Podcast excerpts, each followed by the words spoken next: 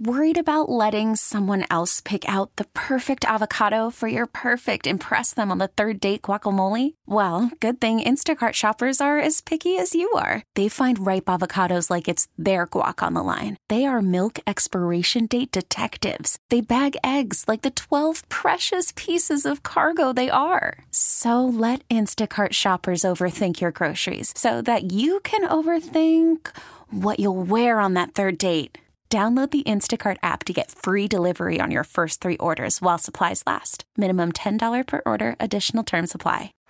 Baseball is in full swing. NBA playoffs are heating up, and your NFL team is gearing up for training camp. Listen to the latest on the teams you love here on the Odyssey app. The biggest sports radio stations in the country, providing unrivaled local coverage of their teams, all in one place. Exclusive interviews with players, coaches, and team executives, streaming live and always available on demand. Stay in the know with your favorite teams right here on the Odyssey app.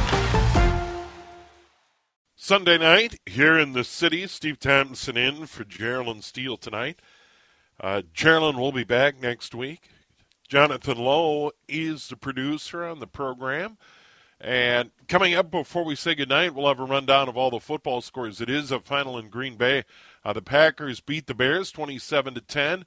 Uh, Green Bay now 1 and 1. The Bears fall to 1 and 1. Vikes will be in Philly to play the Eagles tomorrow night. Twins won earlier in the day. Uh, 3-0. Once again, all the scores before we say goodbye uh, tonight at 11 o'clock. Pleased to be joined by Mike Wall on the John Schuster Coldwell Banker Hotline. Uh, Mike is a senior space writer with Space.com. Mike, it's been a while. I hope you're doing well. Yep, yep, having a good Sunday. How are you? Yeah, very good Sunday. You know, it was one of those uh, cloudy, cooler days here. I was able to get a lot of yard work done, and then uh, the sun came out, and it was a lovely late afternoon and early evening here in the Twin Cities. And uh, uh, so very very good Sunday indeed. hopefully all is well with you out west. Uh, Mike, let, us get an update on, on what's going on with Artemis One, uh, that that gigantic NASA rocket that's been on the pad. They've been ready to launch, but they've had problems. They've had leaks, etc. Uh, will this thing fly before the end of the month? Uh, they're they're certainly hoping so. It's it's they're they're working toward toward like a September 27th launch date. Um, they've got a big sort of test that that's that's coming up this like this Wednesday. Um, they like had that like hydrogen fuel leak as as you were just mentioning. Um, when they they had two previous launch attempts and they were both kind of they were both kind of scuttled by glitches. One of those glitches was a hydrogen leak. Um, it's one of the fuels that the that the giant moon rocket uses: liquid hydrogen, liquid oxygen. And as they were pumping in like the liquid oxygen and the liquid hydrogen during like one of the launch attempts in, in early September, they like noticed there was hydrogen leaking, and so they um they stood down from that day's attempt and they went they they they like they kind of replaced one of the seals where they found the leak and now they have to see if that fix actually took. So on Wednesday, they're they're going to do another fueling test and see if it's leaking again. And if it's not, if if it holds, then they'll probably try to actually go ahead with the September 27th launch attempt. So yeah, we'll just have to wait and see. Yeah, and, and Mike, and all the reading I, I've done, hydrogen is effective. We've all seen images of the Hindenburg in New Jersey all those years ago. Uh, hydrogen is is an effective fuel, if you will, coupled with oxygen, but it's a very small molecule. And for instance, SpaceX, they use what kerosene and liquid oxygen as propellant. Uh, keeping hydrogen bottled up isn't easy, is it? No, it is. It, it is a very small molecule. Like as you mentioned, I mean, hydrogen is the yeah, it's the simplest element. You know, it's just one. It's like one proton and one neutron, and like liquid hydrogen is just H2, so it's two hydrogen atoms very, very small, so the tiniest little leak it can get out. Um, and yeah, it is a tricky fuel to work with for that reason. It is extremely energy intense. Like it is very efficient, so it's a very powerful fuel for a rocket. But um, yeah, it's tricky to to like work with. Um, but it sort of NASA kind of had its hands tied here. They they couldn't really choose what fuels to use for this moon rocket. They were dictated by Congress in 2010 or thereabouts that they had to build this new moon rocket based on old space shuttle technology and parts. And so this these like the first stage engine uh, that that are on the Artemis 1 moon rocket, they're actually space shuttle main engines, and th- these are the fuels that the space shuttle used: hydrogen and oxygen. So it is tricky, um, but NASA was told to use old space shuttle parts and tech to build the space launch system, this new rocket. So they're doing, they're sort of doing like the best that they can with those instructions. Yeah, and then uh, the solid rocket boosters, the configuration in, and those solid rocket boosters, those I've heard described as firecrackers. That once you light them, they're, they're going to burn through their fuel. It's not like you can shut them down. Once once yeah. you light those solid rocket boosters, that's it. They are extremely powerful too. Yeah, they they like provide a lot of the thrust that that that will happen when when this thing actually lights up. And yeah, they are very powerful. But it is one of those things. Like once you light them, yeah, there's no going back. They they will burn. Um, so it's just it's a reminder, you know, this is this is a test flight. You know, everybody needs to keep in mind it's not shocking that we're having like launch scrubs and leaks and various glitches. Like this is the first new rocket NASA has built since the space shuttle, basically, and it's a big one. It's very important to them. It's very expensive. It's very complicated. So it's really not a surprise that we're seeing some glitches. You you tend to see those when a new rocket is built and tested. Um, so yeah, NASA is kind of working its way through it, and it's kind of, it's yeah, it's not like a disaster that we that we're like a month behind when they originally tried to launch. It's pretty much par for the course with the new rocket.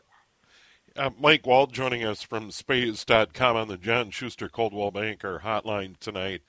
And it, it, it brings up the point of and and the, there are critics of this because it has been very expensive. There have been a lot of delays.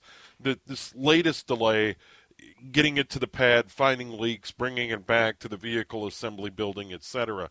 But but the program itself has has been really expensive, and and there are some concerns that with the technology and with the expense, um, is is there a big time long term future? for for this particular configuration and ultimately this technology. Yeah, that's that remains to be seen. And yeah, like I was saying, you know, it's not a there's not a huge surprise that we've had like a month of, of, of like glitches when it's on the pad, but the past decade of development has been very difficult and there have been delays and cost overruns and all that. So that is a real issue of how expensive this rocket is basically it's costing about four like about four billion dollars for every launch that they anticipate doing over the next five years or so if you kind of amortize the development costs and everything. Um, so it is, and that's way, way more than we thought it was going to be when this thing started. Right. And and there are there are criticisms of that obviously, and then there's criticisms about how how long this thing is actually going to fly because you know we like we've talked about SpaceX quite a bit on our in our previous discussions and SpaceX comes up here too. SpaceX is building a giant Mars rocket called Starship and actually NASA is going to rely on Starship to to land astronauts on the moon during the Artemis program. Um, they they've already they've they've signed yeah they've signed a contract with SpaceX to use Starship on the first Artemis moon landing with people, which is going to be 2025 or 2026. So there are a lot of people in the space community who think if Starship works as planned, um, then you're not going to need the space launch system. You're going to have Starship already, which is going to be more powerful and the most powerful rocket ever built if it all works. So you're you're not going to have a need for this new big new NASA rocket that they spent like a decade and like 90 billion dollars or whatever it, it ends up being developing. So yeah, that's that's a valid criticism. Um, NASA would say we built the rocket as we were instructed, and they probably would also say it's great to have two giant, very powerful rockets that can do things and launch things to deep space, to Mars and beyond. It's a good problem to have. It's just it's it's a question of kind of how we got here and how expensive it was and how long it took to get here that I think bothers some people. Yeah, and speaking of SpaceX, is there there any news? I, I guess uh, that they're working uh, down in Texas on trying to do this first orbital launch of the Super Heavy booster, and then Starship itself, the actual uh, vehicle that will go into space and orbit Earth and and land near Hawaii if all goes well. Uh, but once again, it, it's not easy to build these big rockets. It's, I mean, it's it, it, it's it's not easy. They they make Falcon Nine look easy, but uh, this is uh, quite a bit bigger than that. Yeah, it's a lot bigger, and it like and it's using a different engine. You know, SpaceX built built an entirely new engine for Starship. It's it, it's it's a more powerful engine that actually burns a little different fuel than the Falcon 9 does. So not only are are they developing a like a new big rocket and the spacecraft that goes on top of it for Starship, but they're also they're also testing new engines at the same time.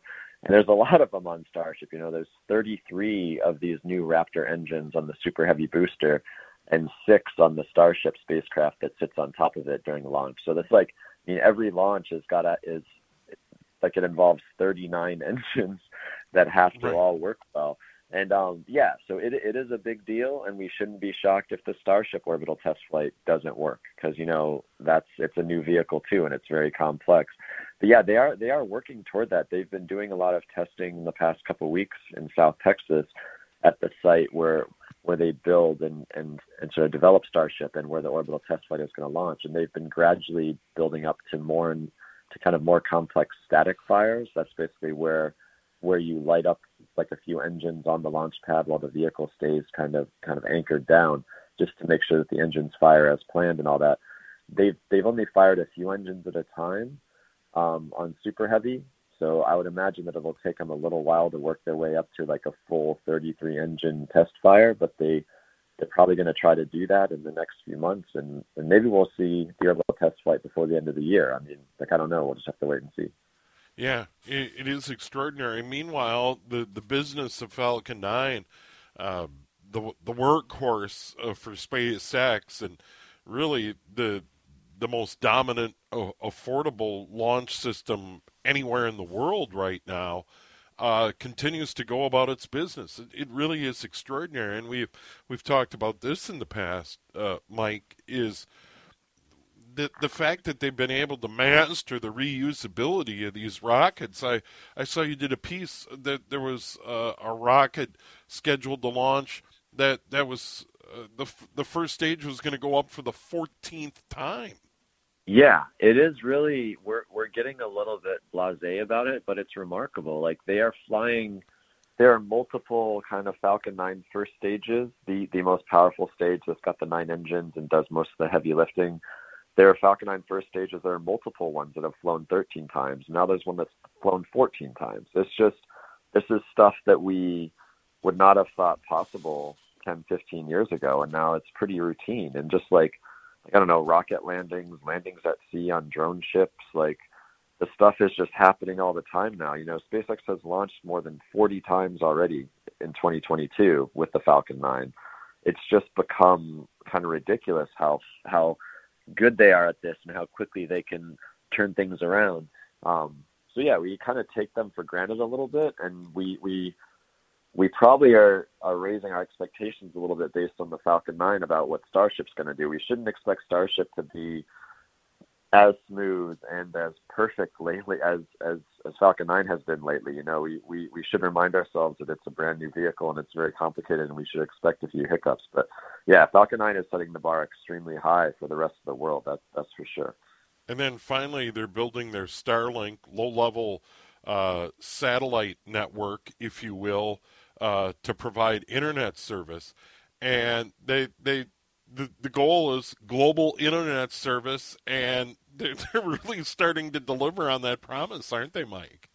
Yeah, they they they've got they've got users all over the the world. Um, they've already launched about 3,300 Starlink satellites, which is just crazy. It's by far the the biggest satellite constellation ever, like ever lofted that's ever been assembled.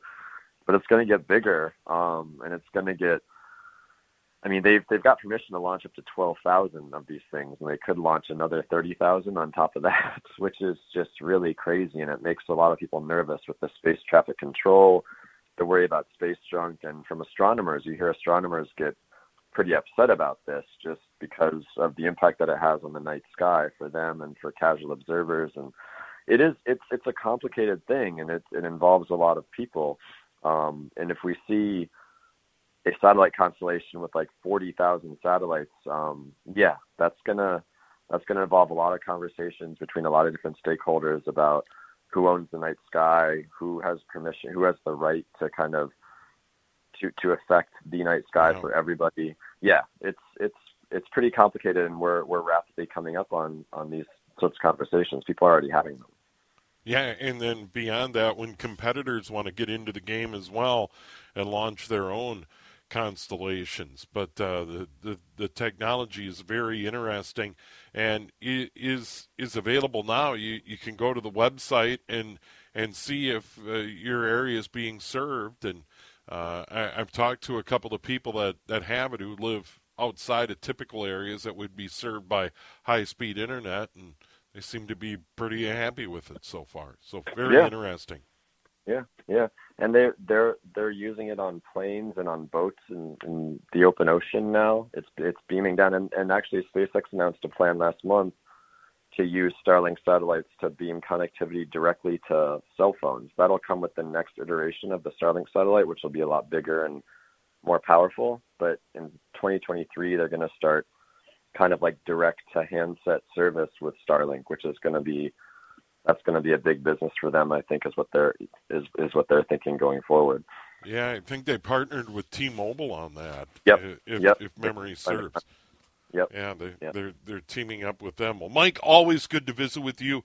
Uh, we certainly do appreciate uh, your work at space.com and and uh, and your time. Thanks so much for joining us. Yep, yep, sure thing. Always good to talk to you, Steve. All right, there he is, Mike Wall, space.com and uh, always a lot of cool things going on. Um, I, have always been interested in this stuff ever since I was a little boy and was over at my grandma and grandpa's house on Maryland Avenue in St. Paul when uh, Neil Armstrong walked on the moon. That's that's really my first big memory of a major news event. Uh, that that July in 1969. Quick break. We've got much more coming up. Stephen Fitzgerald here at News Talk, 830 WCCO. Stephen Fitzgerald, it is Steel Talking here on a Sunday night. Jonathan Lowe is our producer. And Jonathan, I I don't know if that stuff interests you, the space and the space exploration and all of that. I, I've just always been fascinated by it. And, you know, it, it, for instance, the ability for the engineers and the scientists to collaborate and build something here on Earth, launch it to Mars, land it on Mars, and have that instrument travel around Mars and send data back, the rovers, for instance, it it it's so difficult and so hard for me to comprehend, but it's real, and I, I that that stuff just blows my mind to think that when I was a five year old kid on Maryland Avenue in St. Paul, and that that's when it really struck me, and and I've thought about it all the time ever since. You know, these these guys got on a gigantic rocket down in Florida, and flew to the moon, and got around and walked around on the moon, and got back and and flew back to Earth and landed safely and were able to tell. I mean, you think about that. Even today, it's still mind boggling. Well, I mean, the fact that we haven't built colonies on the moon, we haven't been able to get to Mars, we haven't been able to get to other planets or other galaxies at this point. I know it's only been only quote unquote been 50 years, but 50 years, 50 plus years, is a long time in a human's lifespan. Yes, yeah. that that ain't that ain't five months from now. So the fact yeah, and, that and I think and I and I think politics got involved in in the fact that they had accomplished so much, for instance, in in sending human beings to the moon and back, that the expense became a deal breaker. And, and there were a lot of other things that say, hey, you know, we should be spending that money here. And and that argument continues to this day. You know, that, that Elon Musk takes a lot of criticism for, you know, couldn't that money be better spent solving problems here on Earth? And, and I do understand that. And should we be spending all the money, uh, for instance, it took to build the Webb telescope, that infrared telescope that sits a million miles away from Earth and are generating all these images, or all the money spent on Hubble, or all the money spent on the probes to Mars? But if you think about just the engineering it takes to pull that off, is just mind boggling to me. It, it, it just is the absolute cutting edge, in my opinion, of human achievement. I, I, vaccines are in that category for me and other technologies. But when you think about building something here on Earth, and you can look into a telescope and see Mars, and in the night sky occasionally you can see Mars with the naked eye, the red planet. But to actually launch something from here and get it to there and get it safely to the surface and then have the ability to be able to transmit that data back to earth wow that's and that makes you think what we can accomplish here and and if we put our minds to it the problems we could solve right here on on planet earth um, it, it's still what what i'm saying is it gives me a lot of hope that that if we collectively put our minds to something, you know, the the sky's the limit, so to speak. Pretty impressive. I I like your optimism. Do I necessarily share it? Yeah, a little, a little, I, but I like it. I I'm yeah. a fan. Yeah, it, it it really is always fascinated me. So ho- hopefully, uh, folks share that fascination from time to time because uh, filling in for Henry, I'll sneak in a space guest. Uh, I, have got a few different people that I talk to, and uh, ho- hopefully you enjoyed what Mike brought to the table. All star closer Kenley Jansen, we have a question. What's the best podcast of all time? Baseball isn't boring, baby. I'm Rob Bradford, and every single day I'm sitting down with the biggest names to show you this great game is the greatest game. It's my podcast, it's my passion, it's a cause I started more than two years ago, and is now the most prolific national daily baseball pod there is. Another fact, so jump aboard the BIB Express. Follow and listen to Baseball Isn't Boring, presented by Wasabi Hot Cloud Storage on the free Odyssey app or wherever you get your podcasts.